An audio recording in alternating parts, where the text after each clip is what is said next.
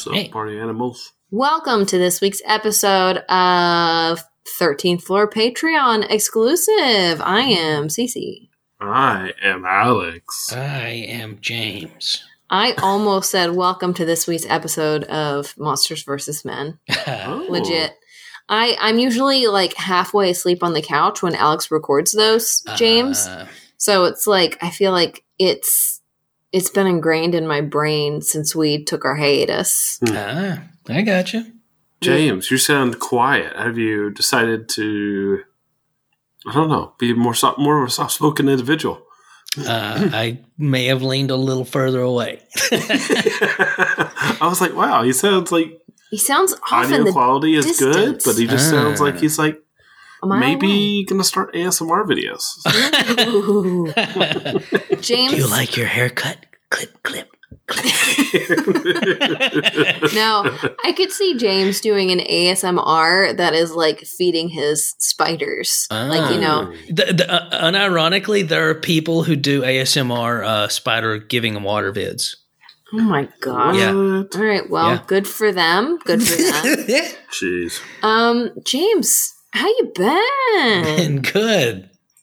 How about yes? you guys? Oh, we've been good. We've just been uh, been hanging out. Mm.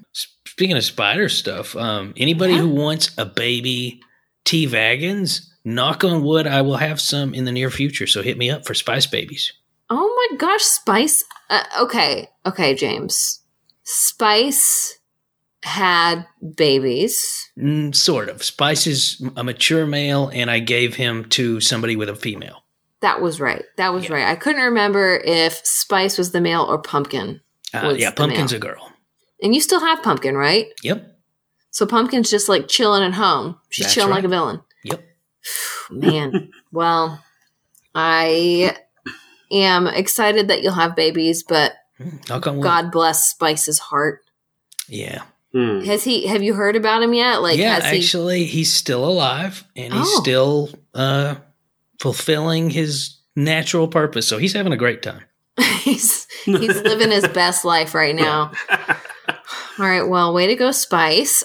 James, we mm. haven't done this in a while. I hope you're prepared. Are you ready for a, a James Explains It? Oh, uh, I'm never prepared. That's that's the whole shtick. I know that's part of the part of the beauty, and. Yeah. I believe we are releasing this episode on a regular feed just as like a little taste of, hey guys, this is what the thirteenth Floor Patreon is kind of like. Ah. So this is the whole premise of this particular type of Patreon episode is that I, Alex, and James, we come together. And I or Alex have thought of a question that we want to ask James. James has not been prompted. He has no idea what we're about to ask him. And then he just talks about it. And it's mm-hmm. amazing because he just pulls stuff right out of that head of his. And we're just like, okay, James knows it all. Right, Alex? That's right. So, James, this topic that I've got today, I've been thinking about this for a while, and I kind of had a conversation with somebody else about this, but I was like, I need to get James's thoughts because he's a little less biased. But my amazing acupuncturist, if any, yeah, anybody doesn't know, I am a big proponent for acupuncture. It has helped me in so many ways. I know that some people are terrified of needles, but it doesn't hurt, and it's just like, it's beautiful. It's the best thing that I think I've done in a long time. So I was in an acupuncture session recently, and I'm just lying there, and I'm thinking, mm. this is, you know, an ancient form of medicine, right? Yeah. How in the world did people find out years ago, uh, okay, I'm going to put this little needle in my f- foot, and then it is going to help my liver? Like, how in the world did all of that come together? And so, James, I want to ask you, can you share a little bit about that with us? Sure. Um, well, f- before I go any deeper into it, I will say that technically, and I'm not, this is not a skeptical take on it, technically, acupuncture is a pseudoscience. Now, that doesn't mean that it doesn't work. It means that it doesn't fall in line with the scientific method. Well, therapy doesn't fall in line with the scientific method, but we still treat it like it's a science. So just wanted to get that out of the way, because this is not going to be one of those things where I'm like, well, scientifically, it makes perfect sense because X and Y. No, it's technically, it does not fall in line uh, very well with uh, the scientific method. No. Now, there's still been, so there's been a lot of studies of how it works and why it works, but the origins come from Taoism. Because Taoism was a precursor in a lot of ways, because the ultimate goal of Taoism, uh, well, not ultimate goal, but one of the goals of Taoism is increased longevity, if not immortality. And so they broke the body up into these meridians through which different kinds of energy flows. And the idea that these meridians could be either redirected or interrupted if they were off balance made sense to the people who came up with that a long, long time ago. I mean, we are we are talking about millennia in the past. Yeah.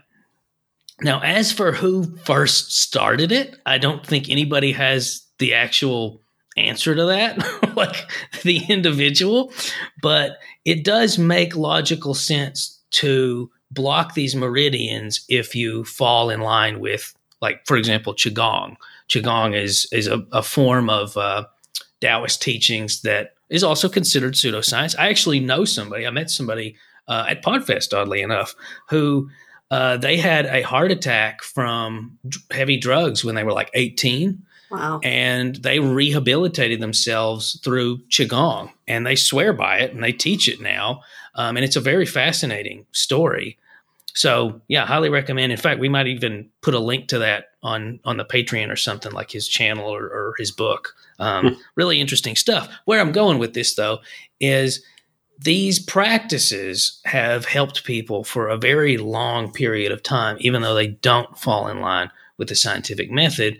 And the idea of subdermally blocking these meridians makes good sense. And if you look at these Qigong charts, at these uh, – traditional Chinese medicine charts and, and what these meridians are associated with, they're very, very, very different from the way we tend to think of the, the typical organs and how they function. Now, the superficial aspects, the tissues, you know, skin and muscle and bones and joints and all that, that is all directly in line. But then you end up with other aspects, like, for example, uh, the heart and liver.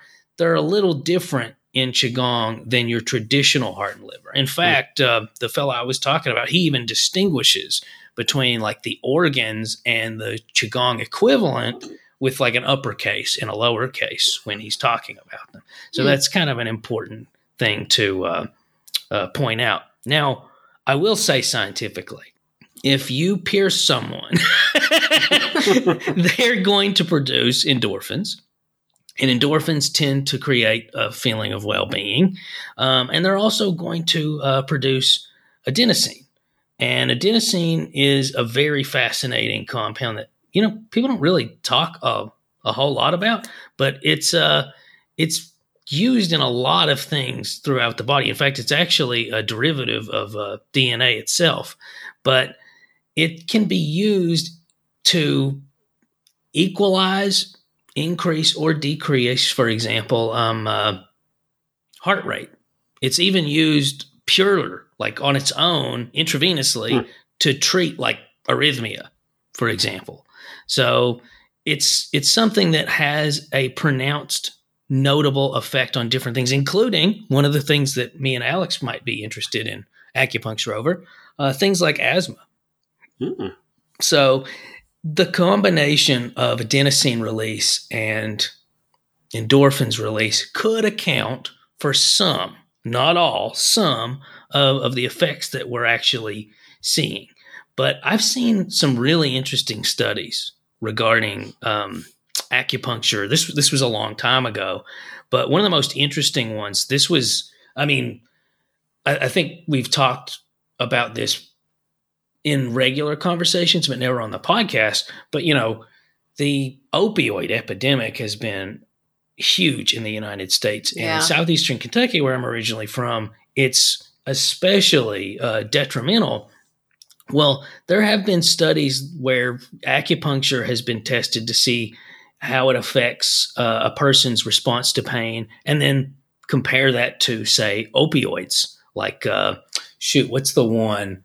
Um, hmm? Nafrizone, now, uh, naloxone, I think, something like that. Yeah. Um, it's been uh, like sort of tested against that, and it's been pretty interesting because some of those conclusions uh, from from some of these tests, like that one, it showed that obviously acupuncture isn't comparable to an opioid, but it can function well enough uh, with regard to pain alleviation that it can actually be used as a substitute. And I can tell you one thing, I don't like needles, but I'd much rather use something like that than something that's highly addictive, like an opioid, if if given the opportunity. I'm I'm glad that you don't want to use opioids, James. No, I like, for me, the reason that I got into acupuncture just in general mm. is because I, I, and I think I've mentioned this before on the podcast, but I've had fertility issues. I've had a number of pregnancy losses.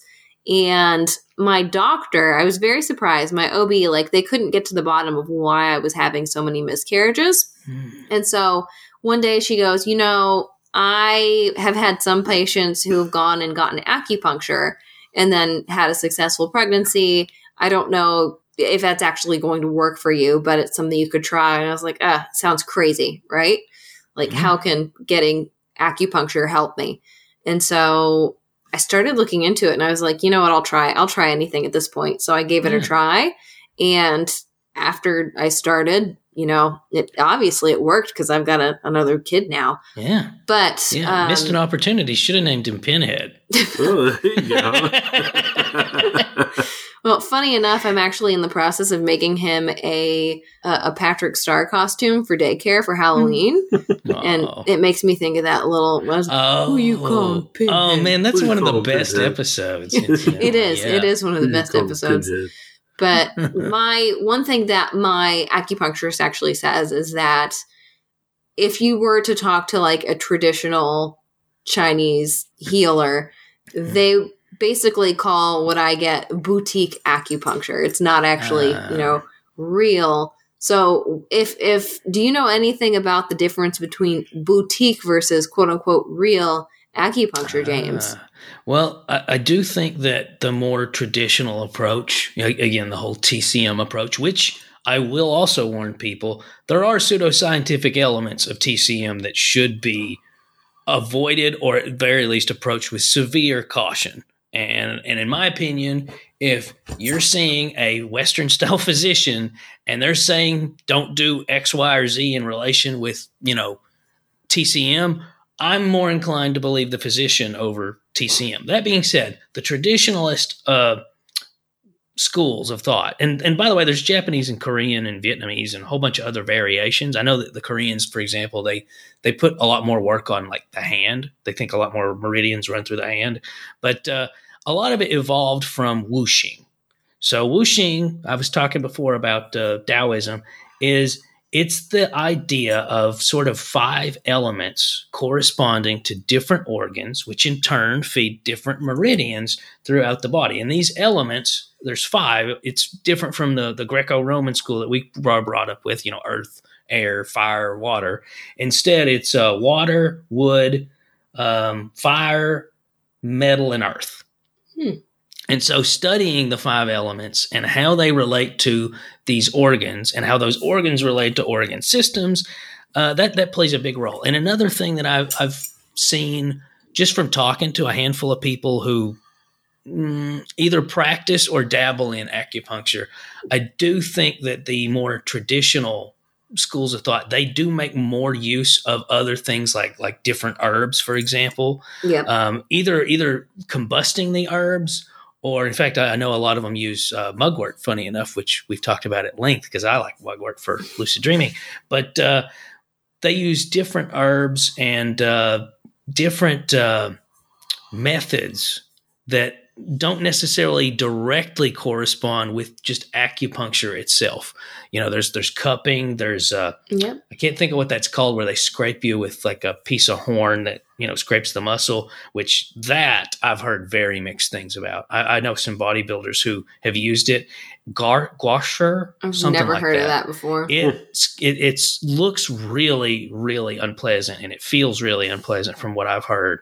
And I've I've seen a lot of bodybuilders, for example, get it done and then get called out on it for promoting pseudoscience. But um, there's even connections with uh, Chinese astrology and the more traditional components of uh, of T C M, and that extends to um, acupuncture itself. So, for example, there might be certain days like where, you know, wood is a dominant element and corresponds to a person's horoscope, where they might get a different treatment than they would, you know, seventy days prior to that. So different things like that correspond to it. And I would argue that if something's working for you, then it's working for you, and it shouldn't be relevant whether they're burning mugwort or if they went to a school where they, they learned, you know, the, the Wuxing elements, as long as it's working. That's my take on it, though. Hmm. Yeah. Yeah, I think it's it's a very interesting thing because you're right. It is kind of a, a pseudoscience, but it worked for me, and I know other people that it's worked for, at least yeah. within yeah. my my life and what I needed.